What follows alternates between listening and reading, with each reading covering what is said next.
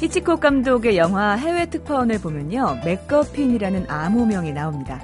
극 중에서 이 맥거핀은 사건에 열쇠를 쥐고 있는 것처럼 보이지만 나중에 알고 보면 그게 흐름과 별 상관이 없는 아주 평범한 암호명일 뿐이었는데요.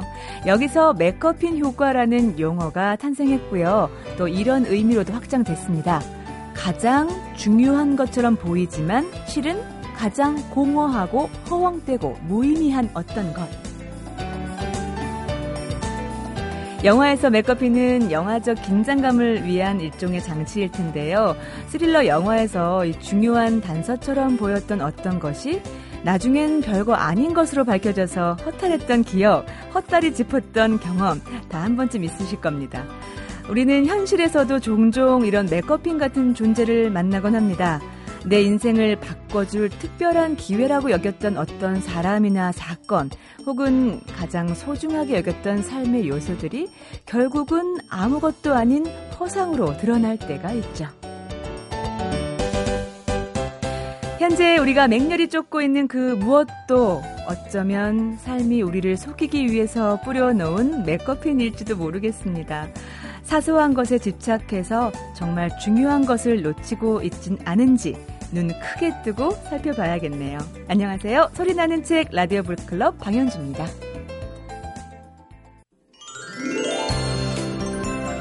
앙드레지드는 책을 천천히 음미하면서 읽었다고 합니다. 그러면서 이런 말도 남겼는데요. 나에게 한 권의 책을 읽는다는 건 그 저자와 함께 15일 동안 집을 비우는 일이다. 기꺼이 보름이라는 시간을 내줘도 전혀 아깝지 않은 책, 이번 주 책마을 소식에서 만나보겠습니다. 오늘도 출판평론가 권태현 씨, 어서 오세요. 예, 안녕하세요. 네, 반갑습니다. 출판평론가라는 직업을 가지신 분은 책을 얼마나 많이 읽어야 될까요? 그냥 뭐 늘 책하고 같이 살아야 됩니다. 같이 사세요? 예. 보름 집 비우는 거 아니라 그냥 한 달 내내 집 비우시는군요. 뭐 그냥 동거하는 거죠. 네. 와, 오늘은 그 동거하고 싶은 책 어떤 책일까요? 미국 코넬 대학교 네. 개발사회학과 교수인 네. 이 필립 맥마이클이라는 사람이 쓴 책인데요. 네, 제목은요? 책 제목이 거대한 역설.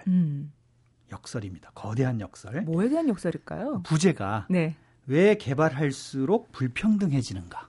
아, 개발의 시대에 살고 있는 우리들에게 시사하는 바가 클 것 같아요. 예. 예. 그래서 저자는 지난 수백 년간 세계를 움직여온 정치 경제적 흐름을 이 개발이라는 관점으로 정리를 하고 있는데요. 네. 뭐 흔히 개발을 하면 예전보다 더 좋아지고 뭐 더 발전하고 네. 더 잘 살게 된다고 생각을 하는데 실제로는 그렇지 않다는 게 저자의 주장입니다. 네. 또 저자는 우리가 당연하게 받아들여온 개발의 의미부터 잘못됐다. 이렇게 얘기를 하면서 책을 시작하고 있는데요. 우리는 개발을 경제성장의 의미로 생각을 했는데 네. 실은 처음부터 경제 문제가 아니라 정치와 권력의 문제였다고 합니다. 아, 재밌는 대목이네요. 예, 다시 말해서 개발은 통치를 위한 정치적 기획의 산물이라는 겁니다. 정치 논리였다. 예. 예. 저자는 개발이 식민 지배 시대부터 시작됐다고 밝히고 있는데요. 네. 당시 유럽인들은 정부라는 조직을 구성하고 식민지 노동력을 생산에 투입해서 산업을 발전시켰는데 네. 이때 개발이 확고부동한 개념으로 자리 잡게 됐다고 합니다. 그러니까 말하자면 제국주의 시대에 본국의 산업화와 네. 식민지 주민들을 관리하기 위한 통치 프로그램 차원에서 시작이 됐다는 겁니다. 개발 자체의 포인트가 아니라 네. 무엇을 위한 개발이었군요. 그러니까는 예. 뭐 명분이 필요한 그렇죠. 거죠. 예. 예나 지금이나. 예. 그러다가 이제 20세기 중반에 네. 개발이 국가의 공식적인 프로젝트로 자리 잡게 됐다고 합니다. 네. 그러니까 2차 세계대전이 끝난 후에 신생 독립국들은 국가 중심의 개발 프로젝트를 앞다퉈서 시도를 했는데요. 네. 그런데 다 함께 잘 살 수 있다고 외치면서 시작한 개발이 공동체의 가치를 외면하면서 네. 오히려 불평등과 빈곤을 확산시켜 왔다는 겁니다. 예를 들어서 연평균 8%에 육박하는 높은 성장률을 보이고 있는 인도에서는 네. 5살 미만의 어린이 절반이 네. 영양실조에 시달리고 있다고 합니다. 아, 예. 그리고 세계 인구 중 상위 10%의 부유층이 전 세계 소득의 50%를 차지하고 있고 그렇죠. 예. 10억 명이 넘는 사람들이 만성 영양실조에 시달리는 그런 상태라고 하고요. 네. 또 라틴 아메리카, 뭐 아프리카, 아시아 뭐 이런 지역에서는 산업형 농토 개발 때문에 소규모 경작을 하던 농민들이 네. 도시 빈민층으로 전락해버리고요. 그러니까 개발이라는 이 두 글자 뒤에 숨어져 있는 어떤 우리의 어떤 다양한 얼굴, 예. 가슴 아픈 모습 이런 모습을 다 담고 있는 그런 책이군요. 그렇죠. 그러니까 어느 계층에 초점을 맞춰서 개발하느냐에 따라서 그렇지 않은 층 같은 경우에는 오히려 더 소외되고, 그렇죠. 예. 더 이제 그 관심 밖으로 내몰리는 겁니다. 네네. 그래서 한국 이야기도 나옵니다. 예. 한국이라는 발전 국가는 흔치 않은 적응력을 갖춘 국가 정책과 네. 이 군사 통치자 박정희의 유별나게 탄압이 심했던 정치 체제가 결합해서 성공을 이룬 사례다. 이게 이제 저자의 진단입니다. 아, 성공의 사례로 나오고 있나요? 그러니까 성공을 했지만 네. 그 노동자들이 자기 시간을 갖다가 진짜 거의 다 투자를 하면서 그렇게 이뤄낸 거라는 거죠. 한국 노동자들은 극단적으로 오랜 시간 노동을 해야 했지만 네. 그들이 모은 돈은 오로지 정부 주도의 투자 정책에 이용되었을 뿐이다. 이렇게 적고 있습니다. 그러니까 어떤 우리가 걸어왔던 한강의 기적 네. 이런 것도 사실은 정말 개발 프로젝트에 네. 희생된 그리고 그 부분에 강요된 그런 네. 노동자들이 있었기 때문에 가능했다는 거죠. 그 사람들을 잘 살게 해주고 행복하게 해준 것보다는 네. 그게 더 컸다고 얘기를 하는 겁니다. 그 양면을 객관적으로 얘기를 하고 있군요. 예. 예, 예. 그런데 이제 1980년대로 접어들면서 네. 이 개발 프로젝트는 신자유주의를 표방하는 지구화 프로젝트로 바뀌게 됩니다. 지구화 프로젝트요. 전 이제 뭐 글로벌 시대가 된 네. 거죠. 그러니까 이건 이제 개발이 끝난 게 아니라 개발의 좌표가 변했기 때문인데요. 네. 1980년대 이전에는 국가가 중심이 된 개발 프로젝트가 진행이 됐지만 1980년대부터는 네. 개발을 시장이 추진하는 형태가 되면서 시장이 국가를 대체하고 소비자가 노동자와 시민을 대체하고 또 경쟁이 권리를 대체하고 네. 차별이 평등을 대체하고 뭐 이런 식으로 우리 삶의 거의 모든 부분을 완전히 다른 모습으로 바꿔놨다고 합니다. 개발의 주체가 국가에서 그러니까 시민 시장으로 그러니까 넘어간 민간 거죠. 예. 시장 예. 예, 민간의 힘에 의해서 움직이게 됐다라는 그렇게 움직이면서 건가요? 사태가 이제 예. 더 나빠지는 거예요. 더 나빠졌다. 그렇죠. 그래요. 예. 예. 그래서 이제 뭐 2000년대 미국을 비롯한 서구의 금융위기라든지 또 2007년과 2008년 사이에 이탈리아, 뭐 인도네시아, 멕시코에서 시작돼서 전 세계를 휩쓸었던 뭐 식량 폭동 그리고 네. 생명체가 살아가기 힘들 정도로 심각해지는 기후변화 뭐 이런 것들. 네. 이런 것들을 이야기하면서 기존의 개발이 이제는 불가능해졌다. 그래서 이것을 다시 이제 어디로 넘기게 되냐 하면은 네.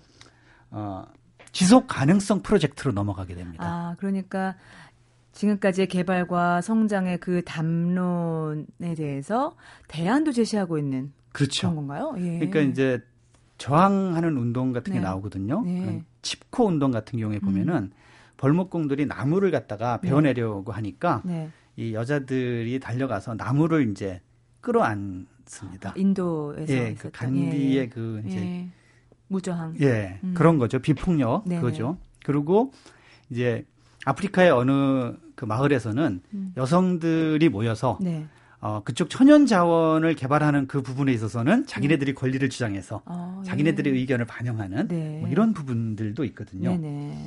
그래서 이 저자는 그 지속 가능성 프로젝트를 다루면서 환경과 식량 위기를 극복할 수 있는 방법으로 새롭게 주목받고 있는 전통 농업, 네. 그걸 또 얘기하고요. 네. 그리고 풍력이나 재생에너지 같은 대체 에너지원을 개발하는 녹색 기술, 네. 뭐 이런 것들을 살펴보고 있습니다. 아, 그렇군요.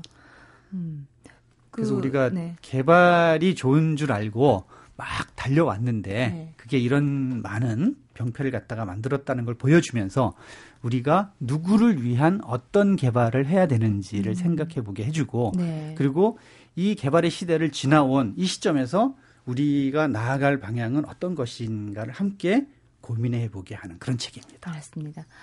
개발과 성장 이전에 우리가 어디를 향해서 어떤 방향으로 가고 있는지 잠시 멈춰서서 한번 생각해 볼 수 있는 그런 시간을 가져야겠습니다. 책의 제목이요? 거대한 역설입니다. 네, 고맙습니다. MBC 라디오 윤세라 씨, 옷은 윤세라답게 컬러풀한데 왜 타고 다니는 차는 윤세라답지 않죠? 이제 72가지 각 파트별 컬러 선택으로 오직 당신만의 유니크한 스타일을 즐겨라. 아이서티 2013 출시. 프리미엄 유닉 라이프스타일 PYL. 대한민국 태양광, 태양광 전문회사 KD파워. 한국형 태양광 참 좋습니다. IT 기술로 빛을 추적, 강력한 효율과 스마트폰으로 실시간 운영까지. 한국 지형엔 한국형 태양광을 권합니다. 한국형 고효율 태양광 KD파워. 임신, 출산, 육아용품에서 유아교육까지 제4회 서울베이비 키즈페어. 동양전람이 주최하는 본행사는 양재동 AT센터에서 5월 16일부터 19일까지 열립니다. 검색창에 서울베이비 키즈페어를 입력하세요. 세상에 없던 놀라운 도시가 온다. 대우건설과 동부건설이 만드는 상상 이상의 슈퍼 프로젝트. 서울을 넘어선 첫 도시 푸르지오 센트레빌 김포 풍모. 기대하세요. 곧 당신을 찾아옵니다. 문의 1600-8200. 95.9 MBC 라디오.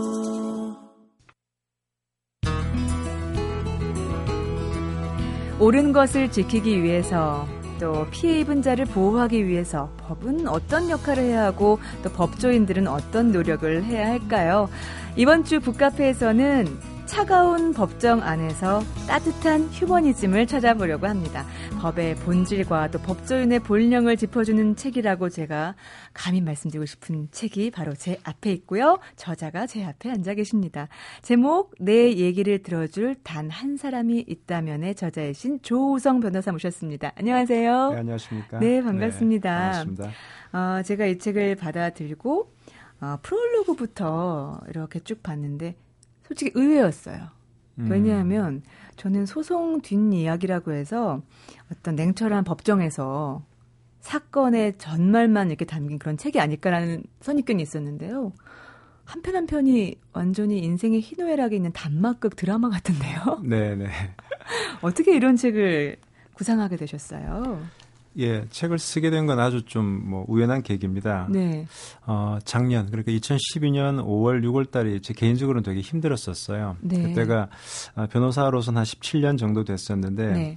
이 변호사라는 일 자체가 항상 승소와 패소가 교차가 됩니다. 그렇죠. 그러니까 아무리 승소를 많이 하다가도 또 패소를 하면은 참 힘들어지는데, 작년 5월, 6월 달 그때 이제 좀 중요한 사건 두 개를 연달아 패소를 하고 나니까, 네. 야, 이거 내가 이 변호사로서 적성에 맞나? 내가 이 실력이 이거밖에 안 되나? 어떤 그런 좀 자책을 많이 하면서 네. 조금 이제 업무를 조금 이렇게 손을 놓고 그냥 저를 돌아보는 시간을 좀 가졌습니다. 네. 그러면서 이제 제가 블로그를 하나 쓰고 있는데 거기서 네. 예전에 제가 좀 열심히 싸웠던 사건 하나를 제가 블로그를 올리게 되고 네. 그 글을 보고 출판사에서 전화가 와서 뭐 어떻게 하다 보니까 이렇게 책까지 내게 됐습니다. 그리고 이 책의 그 특징 중에 하나가 이 안에 있는 사건들이 뭐 드라마 같다라고는 얘기하지만 정말 내 얘기일 수 있겠다라는 다 그런 공감이 있는 내용이더라고요. 남의 일이 아닌 것 같아요. 네. 그래서 제목도 내 얘기를 들어줄 단 한 사람이 있다면이라고 지으셨는데 일단 제목부터가 참 마음에 위안이 돼요. 아, 그렇습니까? 네네. 사실 제목을 정하는 과정에서도 에피소드가 있었습니다. 네. 저는 이제 책을 지금 처음 냅니다. 네. 처음 내기 때문에 뭐 원고는 제가 썼지만은 모든 기획이나 제목 같은 것은 출판사의 뜻을 따를 수밖에 없는데 네. 출판사가 이 책 제목을 고르는데 한 3주 정도 걸렸습니다. 뭐 전 처음에 생각해 그냥 뭐 뚜벅이 변호사의 소송 이야기. 네네. 제가 별칭이 뚜벅이니까. 네네네. 그럼 책이 안 팔린대요. 그러면서 네. 3주 동안 고민을 해서 이 제목을 잡았습니다. 네, 보면 내용에 보면요. 그런 대목이 있더라고요. 소송을 하게 된 사람들의 공통점이 있다라고 얘기를 하시면서 가슴 속에 켜켜이 분노와 원망을 쌓은 후에 최후의 방법으로 택한 것이 소송이다. 이렇게 해석을 하셨어요. 네. 어떻게 보면 좀 애정 어린 시선으로 해석을 하신 것 같아요. 뭐 우리가 살면서 어떤 뭐 의견이 맞지 않거나 그렇게 할 때 다 소송을 제기하는 건 아닙니다. 네, 그렇죠. 정말 소송은 최후의 수단이거든요. 오죽하면. 예. 네. 그러니까 저도 이제 변호사를 하면서 이 의뢰인들을 바라보는 시선이 좀 바뀌었어요. 네. 처음에 뭐 1년차, 2년차, 3년차 그때는 사건이 오게 되면 어떻게 하면 이 사건을 이길까? 그러니까 사건 자체에 몰두를 했었습니다. 네. 그런데 연차가 올라가면서 이 사건 네, 그 핵심은 오히려 사람에게 있다. 왜냐하면 대부분의 분쟁은 친한 사람 간에 발생을 해요.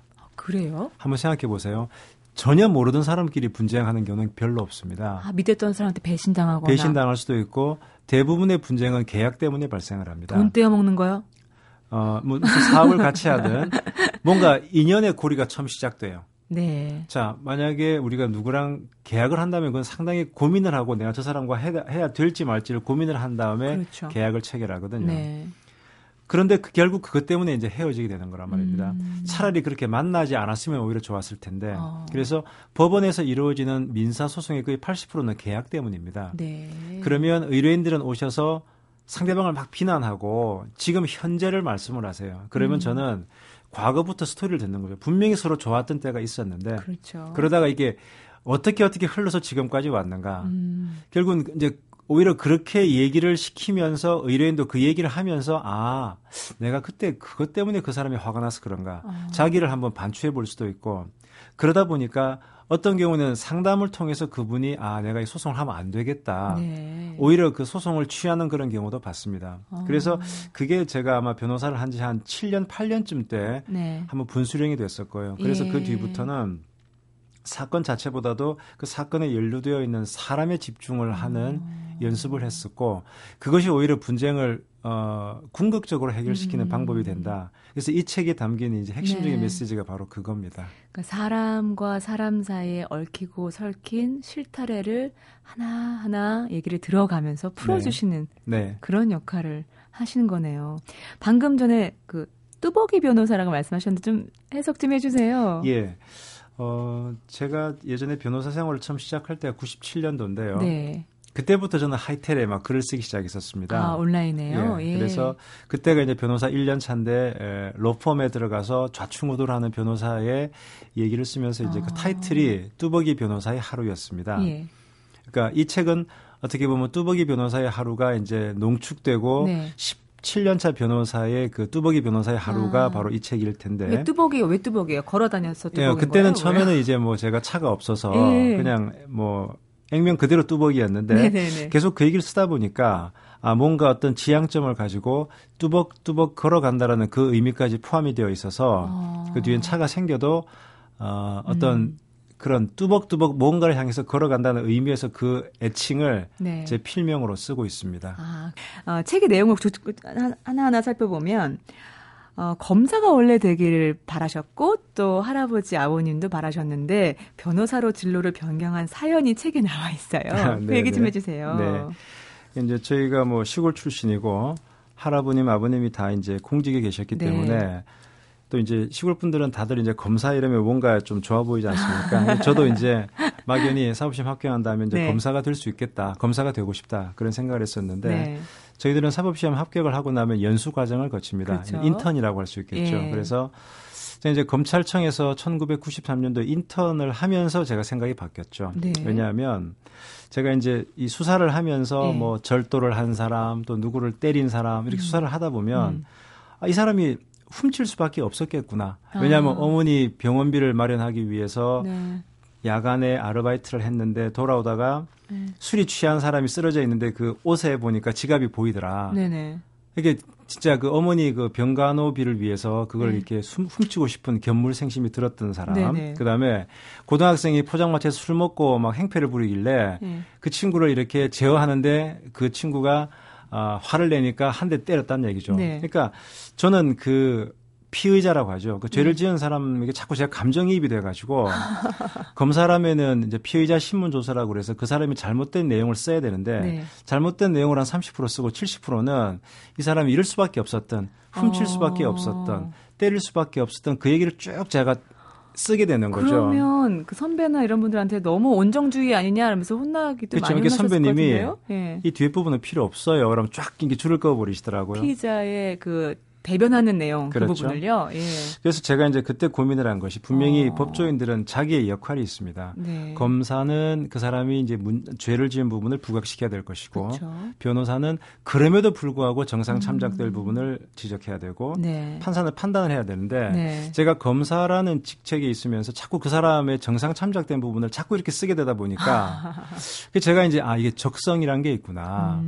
타고난 적성을 무시를 못하는구나. 네. 그래서 제가 오히려 검사 인턴을 하면서 네. 내 길이 검사가 아닌갑다. 아닌갑다. 그 생각을 했었습니다.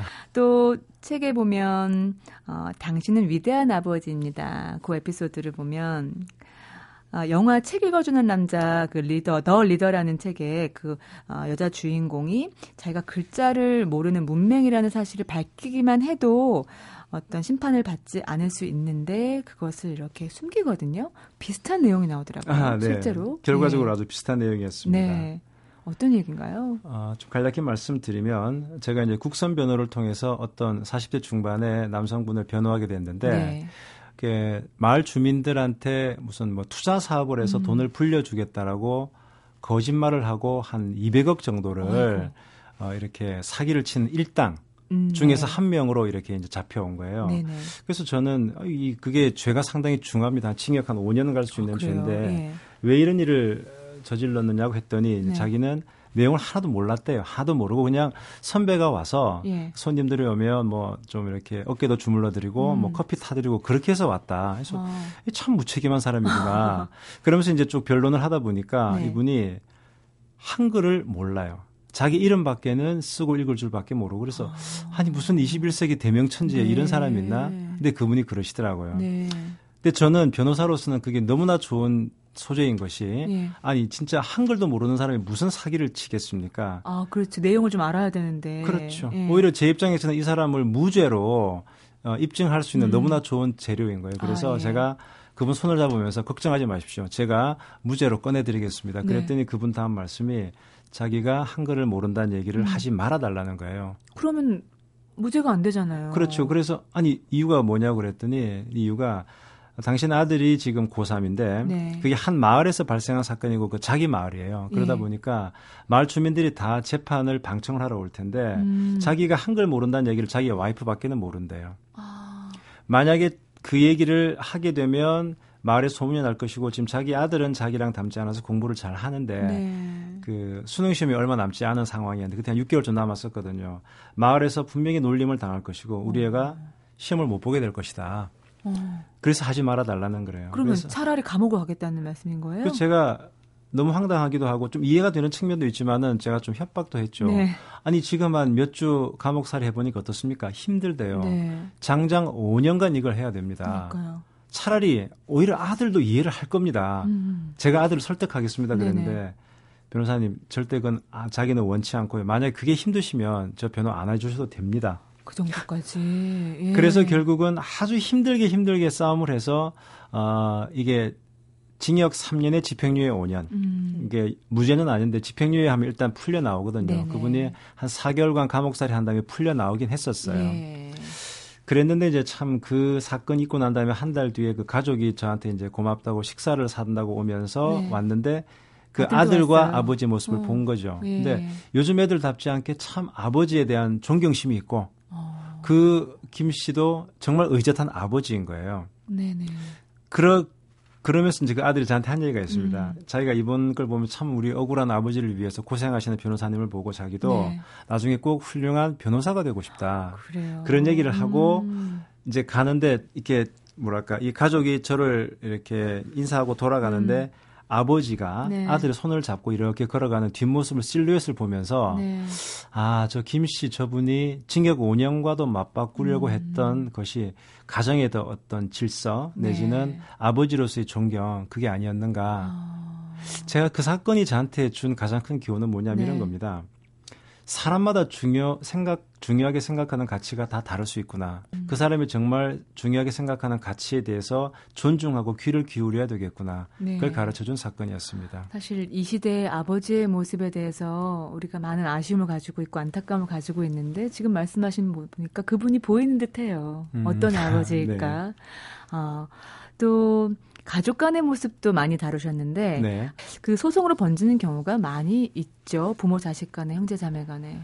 예, 지금 제가 지금 진행하고 있는 사건이 한 50여 건 되는데요. 50여 건이요? 예, 현재. 예. 그중에 한 10건 정도가 가족 관련 분쟁이에요. 네. 의외로 상당히 많습니다. 그리고 돌아가시면서 유산을 남기는 경우도 있겠고 네. 이게 멀쩡한 집에 갑자기 어느 땅에 대해서 보상금이 확 내려오게 되면 네. 그때부터 이제 또 다른 분쟁이 생기는 그렇겠네요. 겁니다. 예. 예. 근데 그 소송 과정에서 가족의 의미를 정말 처절하게 깨닫는 그런 분들도 있고 또 네. 자연스럽게 화해가 된 분들도 있더라고요. 여기 네. 보니까 돌아서 버린 누나의 마음. 예. 네, 그 사건 아주 기억에 많이 남습니다. 네. 제가 우연히 상담을 받게 됐는데 네. 이제 누나가 소송을 제기한 거예요. 누나가 아버지와 자기 남동생한테 네. 이제 소송의 내용은 그런 겁니다. 누나는 돈이 많아요. 예. 돈이 많은데 누나 그 건물에 살고 있는 1층에 살고 있는 아버지와 남동생을 나가라는 그런 소송이에요. 얘기만 들었으면 너무 매정한 누나 같아요. 그러니까 합리적으로 도저히 이해가 안 되죠. 네. 그리고 이제 그 저한테 사건을 의뢰했던 그 남동생은 또 그러는 거죠. 우리 누나는 돈밖에 모른다. 정말 지독한 사람이다. 네. 근데 이미 소송이 한 중간쯤 진행이 된 상태였어요. 예. 자기가 혼자 진행하다가 아무래도 질 것 같아서 그래서 이 엄동설안에 이 소송이 치게 되면 우리는 나가게 됩니다. 네. 그 제가 이렇게 소송 기록을 봤더니 사실은 이기기 어려운 사건이었어요. 네. 왜냐하면 무슨 임대차 계약서 이제 1층에서 살려고 하면 그 아버지나 동생이 어떤 임차인으로서 임대차 계약서가 있어야 되는데 그거 없이 네. 그냥 살게 해준 거예요, 누나가. 가족이니까. 예. 그런데 이제 그게 계약이 없으면 사실은 해지 통지를 하면 6개월 뒤면 나가야 돼요. 법적으로는요. 예. 법적으로 누나 말이 맞아요. 네. 그런데 이제 이 동생은 누나가 정말 지독하다 그러면서 이제 누나에 대해서 어떻게 방어할 건지 저한테 이제 변론을 해달라고 네. 하는데 제가 아주 엉뚱한 해결책을 줬죠. 어떻게요? 보통 이제 그 법정에다 뭘 써내면 그 누나의 주장이 뭐 잘못됐고 이렇게 네. 반박을 해야 되는데 네. 제가 역시 스토리를 들어봤어요. 네네. 왜 이렇게 됐습니까? 그러니까 그 패밀리 스토리가 아주 좀 네. 기가 막힌 거예요. 네. 그 아버님은 뱃사람이었는데 워낙 술을 먹고 행패를 많이 부려서 일찍이 어머니한테 폭행을 너무 심하게 해서 어머니 일찍 가출을 해버리신 네. 거예요. 그리고 이 누나와 남동생 간 한 10살 차이가 나는데 엄마같이. 그렇죠. 엄마같이. 네. 누나는 중학교를 마치고 학교를 그만두고 학교를 다니지도 못하고 이 아버지와 그 남동생에 대해서 네. 최선을 다한 거예요. 네. 최선을 다하고 그렇게 이 남동생은 대학까지 나왔어요. 네. 이제 누나는 돈을 벌겠다고 결심을 하고 뭐 경매를 하고 열심히 이제 악착같이 산 거죠. 그렇게 재산을 일궜단 말입니다. 네. 그런데 또 아버지는 아들 편이에요. 그러다 네. 보니까 뭐 너희 남동생이 지금 사업을 하려니까 사업 네. 돈을 좀 대줘라. 그래서 한 뭐 5억인가를 또 날렸어요. 예. 하지만 누나는 끊임없이 진짜 이 뭔가를 계속 보조해 줬었죠. 모든 걸 다 헌신한 누나네요. 예. 예. 그런데 그 누나가 사랑하는 사람이 생겼어요. 그래서 그 사랑하는 사람을 이제 집으로 데리고 왔는데 남편이 아니라 아버지랑 예. 그 남동생이 반대를 한 거군요. 반대한 이유가 뭐냐고 했더니 첫 번째는 그 남자가 뭐 대학도 안 나왔다. 예. 그러니까 이제 그 누나는 아니 나는 중학교밖에 안 나왔는데 그게 무슨 문제가 되느냐. 네. 근데 이제 그 내면에 뭐가 있었냐 그러면 저 사람은 누나 돈 보고 지금 결혼하려고 한다. 안 된다는 거죠. 그게 갈등이 점점점 커지고 심지어 한번 이렇게 그 사람을 데리고 왔는데 그래서 면박을 준 거예요. 그렇게 네. 한번 불화가 생긴 다음에 이제 몇 달 뒤에 나가라라고 내용 증명이 왔고 소송이 제기가 된 거예요. 예. 그래서 이제 제가 어떤 처방을 내렸냐 그러면 네네. 준비 서면을 쓰는데 이런 내용을 썼어요. 예. 이 사건을 하면서 누나의 마음을 알게 됐다. 아까 오히려 누나의 어떤 귀책, 잘못을 얘기하는 게 아니라 예. 반대로요. 그러니까 이게 무슨 좀 소송 서면이 아니고 수필처럼 되어버렸는데요.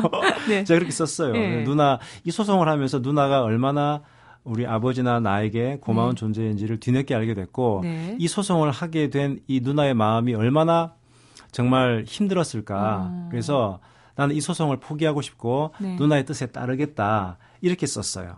준비 서면을요. 예, 준비 서면을. 예. 그걸 줬더니 이제 그 동생이 아, 이렇게 치면 지는 거 아니냐. 아, 그렇죠. 제가 어차피 법적으로는 쉽지 않다. 그러니 이 서면을 한번 내봐라. 그리고 변호사 이름은 내지 말고 계속 당신이 진행하는 것처럼 하고 그날은 내가 법정 뒤에서 한번 지켜보겠다. 네. 이제 서면을 냈어요. 네. 내고 한 보름 뒤에 재판을 하러 갔는데 제가 뒤에서 기다리고 있었는데 이제 판사님이 부르시는 거죠. 자, 몇 호 사건 나오세요. 네. 누나는 직접 진행하지 않고 변호사가 나왔었어요. 근데 이제 변호사가 갑자기 그 말씀을 하시는 거예요. 네. 아, 판사님, 저희 의뢰인이 이 소송을 취하하겠답니다. 아, 그 준비 서면을 미리 읽은 건가요? 네, 미리 읽어보죠. 제가 15일 전에 냈으니까. 그 판사님이 소송을 취하하겠다는 얘기는 그러면 뭐 이 집에서 계속 살게 하겠다는 겁니까? 네. 그래서 앞으로 계속 살 수 있도록 뭐 계약서를 다 정확하게 쓰고 네. 아버님 뭐 돌아가실 때까지 계속 무상으로 살 수 있도록 조치를 취하라고 저한테 의뢰를 하셨습니다. 네. 서로 취하겠습니다. 그랬더니 이제 그 의뢰인이 남동생이 저 뒤를 보면서 어떻게 해야 되냐 그래서 저희를 고개를 끄덕끄덕 그랬죠. 네네네. 취하하면 동의를 하라고. 네. 결국 그 사건에서도 저는 그 누나의 마음에 귀를 기울였던 거죠. 그러니까 그런 것들이 마음을 여는 과정이었던 네. 거네요. 네네. 그래서 그 사건은 정말 기억에 많이 남습니다. 아, 책에서 저희 또 감정의 수순이라는 이 부분이 참 재밌더라고요. 소송 네. 과정에 이렇게 휩쓸이다 보면 사실 평정심을 잃기가 쉬운데 네. 그러니까 분노나 이런 원망을 다스릴 수 있는 방법을 단계로 이렇게 설명을 좀 해주셨어요. 네. 예. 제가 이제 경험을 하다 보면 이런 네. 소송을 하든 당하든 네. 일단 첫 번째 단계는 되게 당혹스러워해요. 그렇죠. 당혹스러워하고 뭔가 뒤통수를 맞았다. 네. 그다음에 이제 두 번째 단계는 분노예요. 정말 화를 내는 거죠. 상대방에 대해서. 네. 그러다가 이제 3단계는 자책이에요.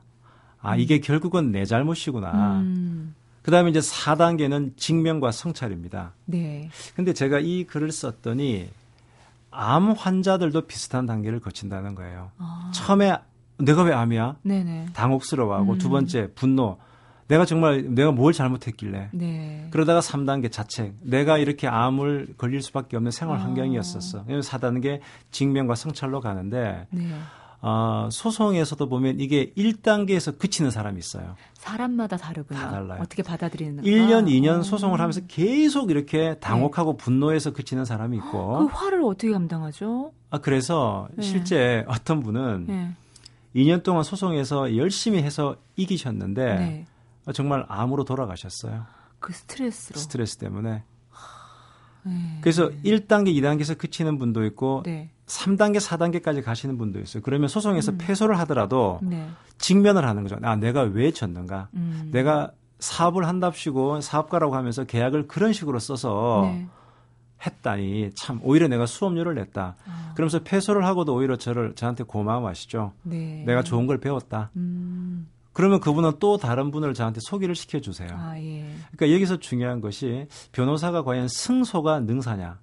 이 근본적인 질문을 던지게 됩니다. 삶의 지도를 이렇게 펼쳐놓고 보면 네. 다 과정이니까요. 그러니까 패소를 하더라도 그분의 얘기를 충분히 들어주고 그분이 자기가 왜 졌는가를 알게 되면 네. 그 속에서 자기가 이런 직면과 성찰을 통해서 올곧이 서게 되는데 네.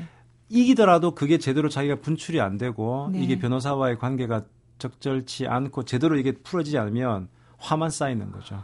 참 변호사란 직업이 쉽지 않은 건 알았지만 참 어렵네요. 그 의뢰인의 마음까지 다 어루만져주고 편안하게 해주는 것까지가 돼야 제대로 된 변호인이라고 생각하시는 건가요? 예, 그게 어려운데 네. 또 한편으로는 그게 가장 쉬운 길이에요. 그러니까 정말 내가 네. 이 변호사 스킬만으로 그 사람을 상대하고 계속 재판을 하게 되면 네. 제 스킬로 계속 그 사람을 계속 그 사람을 그 만족시켜줘야 되고 무조건 이겨야만 돼요. 네. 그런데 같은 편이 되면 친구가 되면 같이 길을 이렇게 쭉 걸어가는 거죠. 네. 한 1년의 소송 기간 동안 네. 그러면서 인생에 대한 얘기도 하고 그러면 어떻게 보면 결과에 대한 부담이 조금 줄어들긴 해요. 현실적으로. 예. 대신 이 사람이 정말 원하는가 얘기를 들어주면은 결과와는 상관없이 좋은 친구가 되는 거죠.